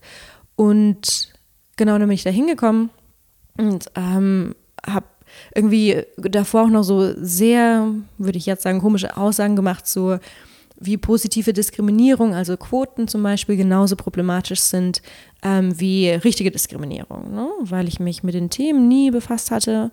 Und, und dann habe ich zum ersten Mal so irgendwie dazu was gelernt und mir immer so gedacht, krass, krass, krass, wie konnte ich, und da war ich ja schon 20, 21, wie konnte ich mein Leben lang irgendwie so blind durch die Welt gehen? Ähm, und dann dachte ich, okay, dann lass jetzt mal schnell Politik studieren, vielleicht kann da noch was aus mir werden. Ähm, und ja, und da tatsächlich wieder, vor allem durch andere Menschen, ähm, wie ich vorhin schon sagte, ich bin ganz schön viel von anderen Menschen inspiriert und, ähm, und, und, und, und, unterstützt auch, ähm, bin ich damals dann für meinen ersten Master ähm, nach London gegangen. Also mein damaliger Freund meinte so, wieso bewirbst du dich dann nicht in London oder so, wo die besten Unis in Europa irgendwie so mit die besten Unis für Politik sind? Und ich meinte so, ja, weil da so Leute wie ich nicht studieren. Ähm, stimmt ja auch dann, dann bin ich da irgendwann hingekommen und die meisten meiner Mitstudenten und Studi ähm, Studentinnen, die hatten irgendwie so in Oxford und Cambridge ihren Bachelor gemacht in Politik und ich kam da an, hatte irgendwie einen Bachelor irgendwo in Psychologie gemacht und hatte von nichts eine Ahnung, die Sprache konnte ich sowieso nicht und London war auch größer als mein Dorf und ähm, das war irgendwie alles... Ganz kleines bisschen größer. bisschen größer, ja. Also alles fürchterlich anstrengend und überwältigend. Ähm, dann hatte ich irgendwie wieder die ganze Zeit gelesen. Also ich habe sehr viel Zeit irgendwie damit gebracht, verbracht, irgendwie im Bücherleiten zu gehen, mir Bücher zu kaufen und schnell daheim alles zu lesen rauszuschreiben und zu verstehen, weil ich auch echt richtig viel aufzuholen hatte. Ähm, und dann lief das alles so gut. Und ähm, dann hatte ich auf einmal wieder in meinem Kurs, ähm, in den Essays und den Klausuren so ähm, die besten Noten. Und, ähm, und dann dachte ich so, ja, ein Jahr das zu machen, was mich echt interessiert, reicht jetzt ja auch nicht. Und wäre ich in Deutschland gewesen, hätte ich auch einen Zweijahres-Master gemacht. Ne? Weil in England ähm, sind die immer nur ein Jahr, im, im die meisten. Ähm, und dann hatte ich mich nochmal für Oxford beworben. Äh, für, für Diplomatie, für Global Governance and Diplomacy hieß das. Ähm, und dann hatten die mich genommen. Und das war krass. Ähm, und dann hatten die mir auch noch ein Vollstipendium angeboten, weil ich sonst auch nicht hingehen konnte. Und dann haben die gesagt, du, wenn du kommst, wir zahlen dir nicht irgendwie nur Uni- und Collegegebühren, sondern auch die ganzen Lebenshaltungskosten. Und ich so, what? Okay, dann komme ich mal. Ähm, und dann, dann bin ich dahin. Und das war, ja, genau, es war so Kurzfassung. Es war aber alles ähm, sehr, sehr, auch wieder irgendwie Achterbahnfahrt, ne? Vor allem so in, in Oxford sind kaum Nicht-Akademiker, Kinder, Studenten, hm? hat das Sinn ergeben? Also Leute, die als erstes aus der Familie an die Uni gehen, gibt es da kaum. So. Wie bist du mit diesem, ich will das nicht anders sein, äh, umgegangen, aber so dieser, dieser diesem fehlenden Gefühl von Zugehörigkeit? Ähm, ähm, hatte ich das, hatte ja. ich das emotional sehr beschäftigt und, und wer mhm. war vielleicht auch eine Person oder ja. wie, ja, wie bist du dagegen vorgegangen? Hat mich sehr beschäftigt, ja. Ich habe mich oft sehr unwohl gefühlt, weil ich irgendwie nicht die Themen kannte, über die man geredet hat und auch bestimmte Verhaltensweisen nicht und ähm, irgendwie auch dieses Beispiel mit dem Besteck. Nee, also ich wusste inzwischen dann schon irgendwie, wie man bestimmtes Besteck verwendet, aber die College-Dinners oder so, die sehen einfach so aus wie in Harry Potter-Filmen oft und sind entsprechend elitär. Also so bestimmte Umgangsformen und welchen Wein man zuerst trinkt und bei den ganzen Empfängen, wie man sich verhält und so. Das sind ja viele Sachen, die, die ich nicht kannte. Ähm, und ja, ich habe mich oft nicht zu Hause nicht wohl gefühlt. Ähm, und gleichzeitig irgendwie bei mir zu Hause äh, wusste ja auch niemand irgendwie, wie meine Realität jetzt aussieht. Ne? Es war auf einmal irgendwie so zwischen zwei Welten. Vielleicht klingt das ein bisschen zu groß, aber so habe ich mich schon oft gefühlt.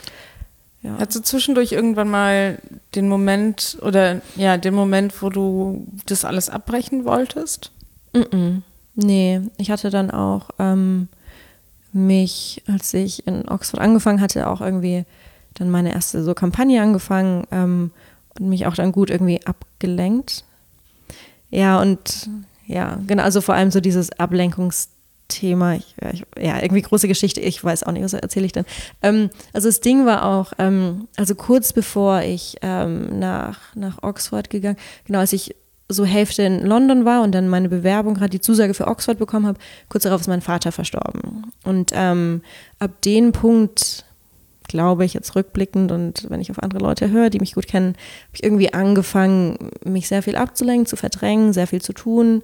Ähm, und das ist vielleicht auch so eine Antwort auf deine Frage. Nee, ich habe es nicht in Erwägung gezogen, zurückzugehen. Vor allem, weil, ähm, als mein Papa dann verstorben war, ähm, haben mir in London eigentlich alle, der Direktor meines Programms, meine Mentorin, mein Betreuer meiner Masterarbeit alle geraten, einstimmig, dass ich ein Jahr pausieren soll, weil ich mir sonst meine Noten verhaue, weil ich es sonst nicht nach Oxford schaffe, weil Oxford hat gesagt, du kannst kommen, aber nur, wenn du Top-Noten hast. Und die haben alle gesagt, Christina, geh ein Jahr, mach eine Pause und dann komm genau in diesem Punkt im Jahr zurück. Ich habe gesagt, nee, nee, mache ich nicht. Und ähm, wahrscheinlich, ja, ich, weil ich mich verloren gefühlt hätte und nicht gewusst hätte, was ich mit mir anfangen soll und mich lieber ablenke. Ähm, und, und genau deshalb hätte ich auch nie irgendwie abgebrochen dort. Ja, mhm. ergibt das Sinn so? Ja. Gibt total Sinn, äh, absolut. Was würdest du jemandem, der entweder aus einer ähnlichen Situation kommt ähm, oder vor dieser Entscheidung trifft, so einen Schritt zu wagen und so in so ein Ungewisses sich zu bewegen, welchen Tipp würdest du geben? Ähm, ja, es, oh, das klingt jetzt, oh Mann, manchmal fühle ich mich so wie so eine Klowand, weil ich immer so Klowandsprüche irgendwie gebe. Ähm, aber tatsächlich. Ähm, so fühle ich mich auch immer wie eine Klowand. ja, ja. Oder?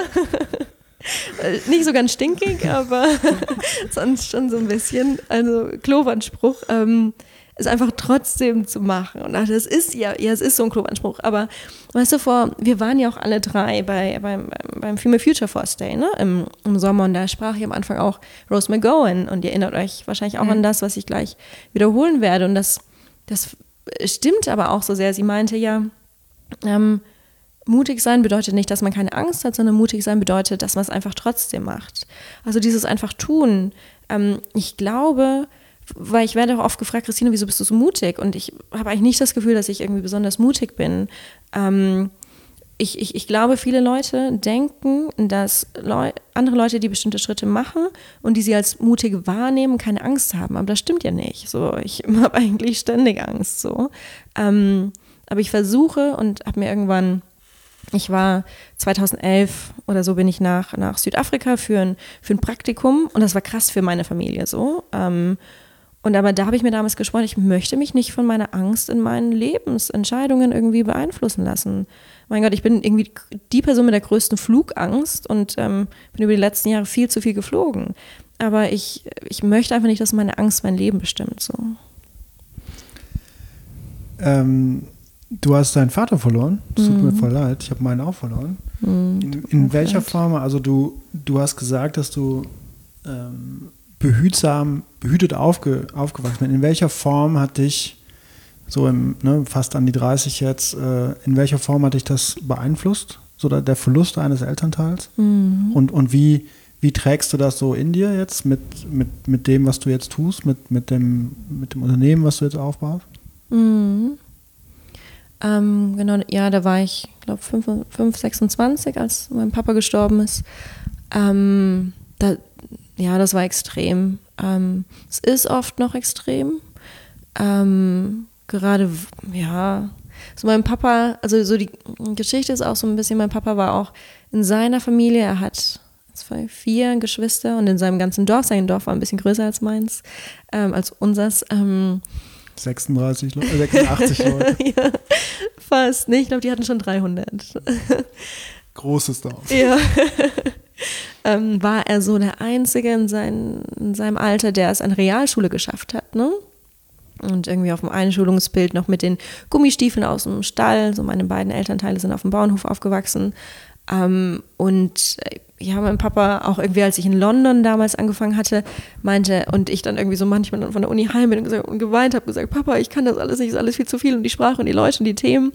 Da meinte er so, Tina, weil zu Hause werde ich Tina genannt, Tina, lass dich von den Klößköpfen nicht unterbekommen. Ähm, und der war irgendwie so, der war so, so ein Kämpfer und so, und oder dann wollte er irgendwie, ähm, wollte er irgendwie zum, zu, zur Bundespolizei und hat dann seinen Meniskus gerissen, gebrochen. Ich habe überhaupt keine Ahnung, ähm, keine, Med keine Medizin studiert ähm, und konnte das dann nicht machen, hat dann umgeschult, hat dann in seiner Firma irgendwie Karriere gemacht. Also der ist so, so ein Durchbeißer, ne?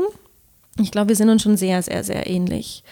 Ähm, bin sehr, sehr beeinflusst von ihm und wie er sein Leben ähm, gemacht hat. Und darum war das so der absolute Super-GAU. Also es hätte nichts, äh, ja.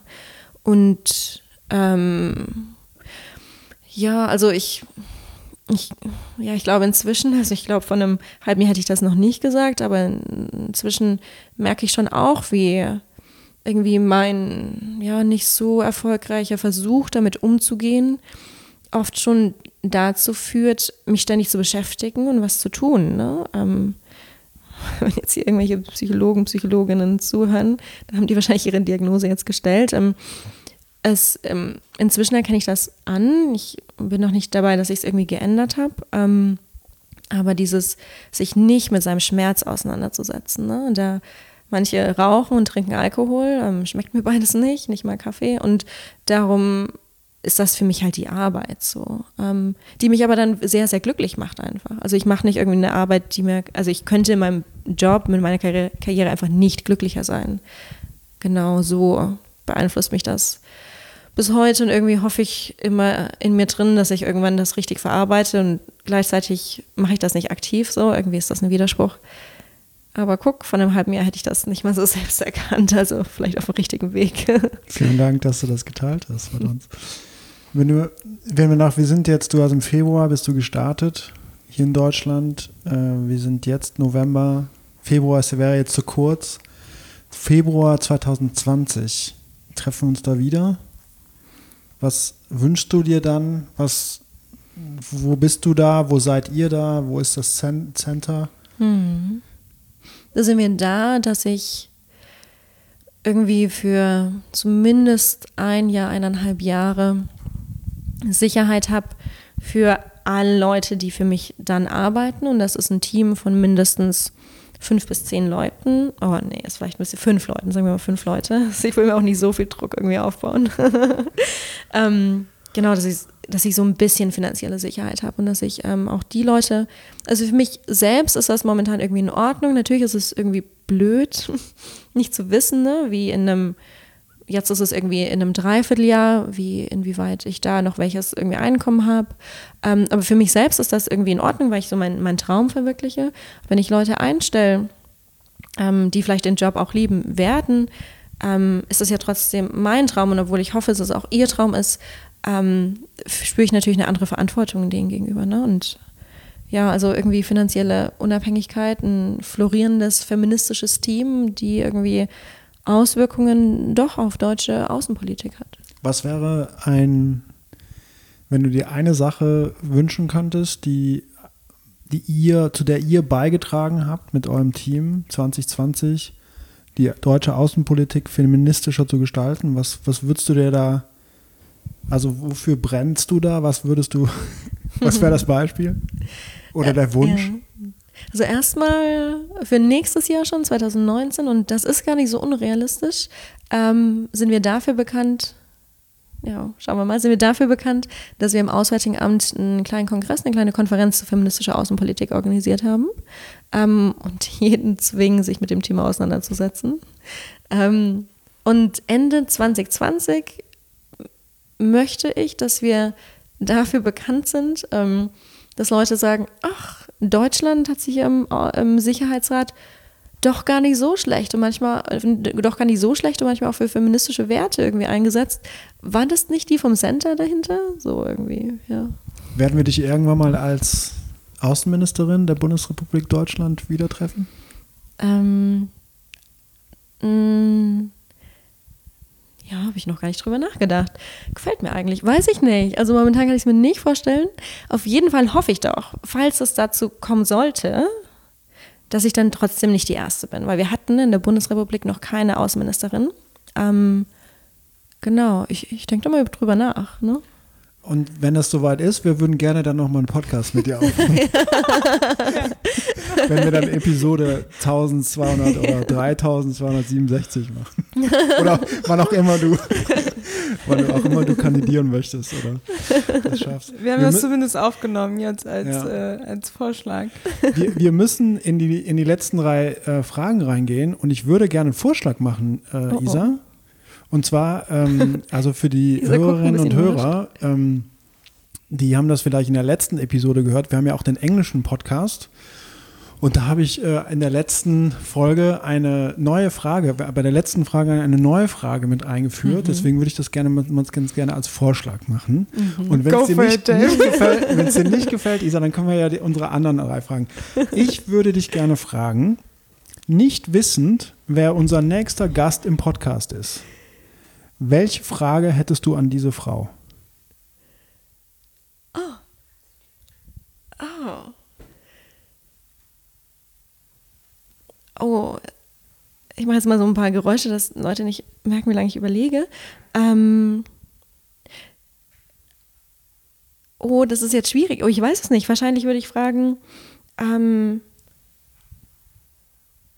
Oh mein Gott, nee, ich weiß es nicht. Was, was frage ich denn? Also mich würde auf jeden Fall interessieren, was wer von anderen Leut, Leuten auch Vorbilder sind, einfach weil ich so gern inspiriert werde von anderen. Ähm, inwiefern die Person auch ähm, feministische Werte umgesetzt hat und nicht nur wirklich auch auf Schultern und dem Errungenschaften von anderen vor uns steht, sondern selbst dazu irgendwie beiträgt. Und da hat Ruby Kauer einfach auch so ein wunderschönes Gedicht, ne? Irgendwie, ist, ich krieg's nicht zusammen, weil ich nicht poetisch bin, ähm, aber irgendwie so geht das in die Richtung, ähm, so was kann ich tun, damit so die nächste Generation noch weiter gucken kann. Ähm, ähm so das so.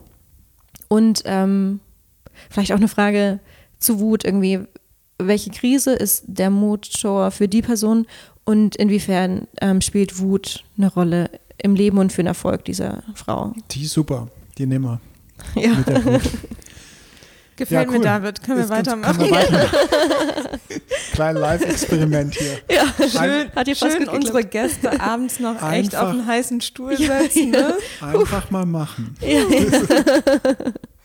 Okay, ich, ich habe noch, darf ich trotzdem noch eine Frage Ja klar, stellen? wir haben hier drei insgesamt am Ende. Okay, das dann stelle ich jetzt noch neue. zwei. Ja genau, kannst du zwei, Fra okay. zwei Fragen noch stellen. Okay. ähm, nee, die eine Frage ist eigentlich gar nicht so, gehört gar nicht zu unseren Standardfragen, sondern interessiert mich einfach, weil ich das Gefühl habe, momentan passiert politisch auf Aktivismusebene schon viel. Mhm. Vielleicht liegt es auch an meinem Umfeld. Ähm, aber ich sehe und höre schon, dass viele sich Gedanken machen, wie sie politisch aktiver sein können. Mhm. Äh, und daher würde mich total von dir interessieren zu hören, ne, was rätst du jemandem, der, der politisch interessiert ist, der dem das, was gerade in unserer Gesellschaft passiert, auch nicht gefällt oder mhm. wo sich auch so eine Wut aufbaut, egal bei welchem Thema vielleicht, es muss gar nicht so dieses, der, der, der, der feministische Aspekt sein. Mhm. aber ich habe das Gefühl, dass viele immer sich noch zurückhalten, weil sie nicht wissen, wie sie starten sollen. Mhm. Wo, wie, äh, ne, in welchem Kontext. Vielleicht hast du da, vielleicht hast du da irgendwie eine, eine Idee. Mhm. Also ich glaube auch, ähm, vielleicht auch irgendwie in unserem Bekannten- und Freundeskreisen, den meisten Menschen mangelt es überhaupt nicht irgendwie an Wissen, Verständnis für Zusammenhänge oder einer sehr guten politischen Analysefähigkeit, sondern ich glaube, dass das Problem oft ist, ähm, dass ein Mangel an Bereitschaft da ist, sich wirklich so nackig zu machen ne? und ähm, einfach rauszugehen. Ähm, ich hatte mal, wie assig ist das eigentlich, wenn ich mich jetzt selbst zitiere? Ähm, ich, ich habe mal in einem Artikel geschrieben, ähm, so Tipps für angehende Aktivisten, Aktivistinnen. Mhm hatte ich geschrieben, dass wir damit aufhören müssen, irgendwie von allen gemocht zu werden. Also dieses Bedürfnis danach. Ähm, weil genau wenn man eben nämlich Gesellschaft verändern möchte oder politische Gegebenheiten, dann tritt man automatisch sehr vielen Leuten auf die Füße, weil sehr viele Menschen von dem aktuellen, von dem Status quo natürlich profitieren.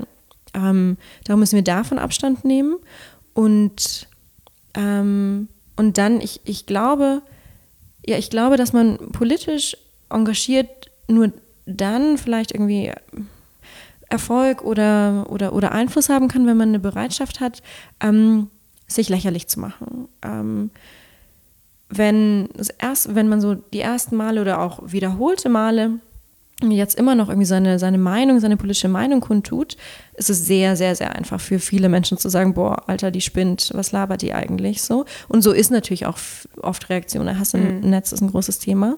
Ähm, aber wenn man dazu bereit ist, ähm, sich lächerlich zu machen, dann, ich glaube, dann hat man eine Chance, irgendwie Einfluss zu haben. Und damit meinst du auch, weil du es gerade angesprochen hast, ne, damit meinst du auch so ein Schutzschild mhm. vor sich zu stellen, wenn es denn mal Reaktionen gibt, die einfach, ja, die einfach krass sind. Ne? Mhm. Weil ich, ich finde deinen Punkt total legitim und total richtig. Und ich glaube, es gibt viele, die davor zurückschrecken, genau aus diesem, ne, aus diesem, aus diesem Grund. Mhm. Weil sie keine, keine, keine Lust, keine keine, keinen kein Mut, keine Energie haben, sich dem auszusetzen, wenn sie denn mal politisch sich, sich äußern oder politisch aktiv sind. Wie mhm. gehst du damit um, wenn du mhm. ja, äh, eine Rede gehalten hast und, und auf Twitter irgendwie die, die, die eher Negativreaktionen kommen? Mhm. Ähm, also in der Vergangenheit, da gab es so einige richtig große, ja, Shitstorms, ist immer so ver verniedlichend. Ne? Es ist ja wirklich eine Tirade von Hass und Drohungen gegen die Familie, gegen das eigene Leben, Vergewaltigungsandrohungen und so. Ähm, da gab es einige Wellen, so hat irgendwie mit den Kampagnen zu tun, ob das irgendwie zu Nein heißt Nein, zu Kölner Silvesternacht, ähm, zu meiner Kampagne gegen Sexismus in den Medien. Ähm, am Anfang erste Reaktion war Weinen und Aufgeben wollen dann angefangen, mit anderen Leuten darüber zu sprechen, die ähnliche Erfahrungen haben und zu verstehen, warum das passiert. Zu verstehen, das hat nichts mit mir als Person zu tun, sondern damit, dass man nicht möchte, dass meine Ideen und meine Stimme irgendwie eine Plattform Gehör bekommt. Ähm, und dann so, dann, dann, ja, also es ist natürlich schade, dass das so sein muss, aber dann wird die Haut ein bisschen dicker und ähm, das, wächst dann so und dann wird das irgendwann richtig dicke Hornhaut auf dem Arm und auf dem Kopf und ich weiß auch nicht, wo man so Hornhaut haben kann. ich habe noch jetzt die unsere unsere unsere All-Time Oh, oh. Letzte Frage. Die letzte Frage. ähm, wir könnten noch so lange weiterquatschen, ähm, ich das einfach richtig spannend finde. Aber die letzte Frage, will, du nimmst uns mit in das 80-Personen-Dorf. du bist noch auf der Schule und bist 14 Jahre alt und erzählst uns, was du dir selbst raten würdest, wenn du sozusagen zurückblickst. Ähm, dem 14-jährigen Mädchen. Mhm.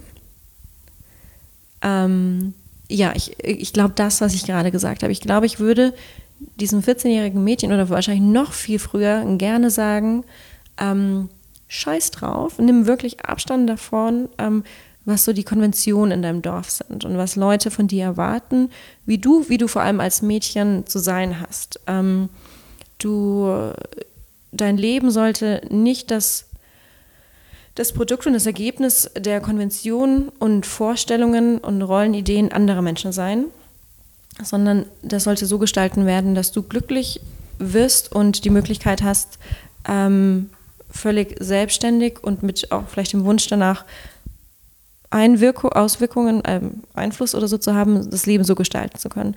Also 14-jähriges Mädchen, hör nicht darauf, irgendwie, wie andere wollen, dass du bist. So. Vielen Dank, Christina, für deine Zeit und für deine klugen Gedanken. Und ähm, ich hoffe wirklich, dass wir uns 2020 sehen.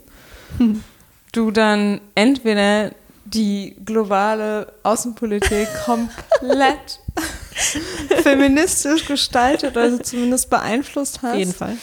Ähm, oder zumindest in Deutschland echt einen, äh, einen Unterschied gemacht hast mit deiner Arbeit. Und ähm, wir werden das total aktiv begleiten und ähm, ja, wünschen dir super viel Glück. Und ich finde es beeindruckend, wie ihr das gerade, wie ihr das gerade aufzieht.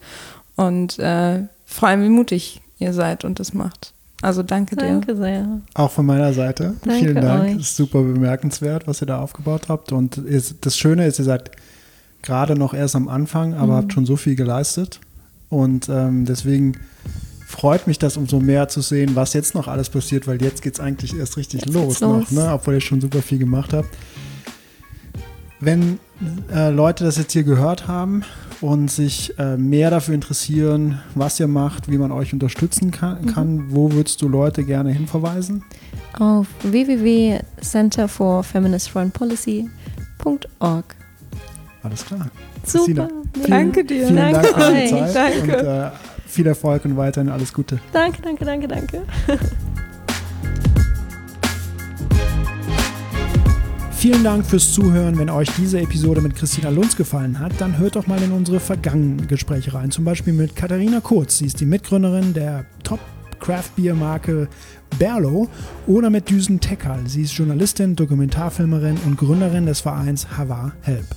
Genau, wir freuen uns sehr, wenn ihr den Role Models Podcast auf Soundcloud, Spotify oder bei Apple Podcast abonniert. Und diese Episode könnt ihr natürlich sehr gerne auch bei Instagram, Facebook oder Twitter mit euren Freunden und Freundinnen teilen.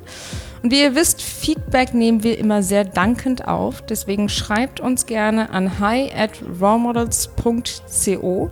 Und auch wenn ihr Vorschläge für künftige Gäste habt, meldet euch einfach bei uns. Wir freuen uns immer von euch zu hören. Vielen Dank fürs Zuhören. Bis zum nächsten Mal. Euer David. Und eure Isa.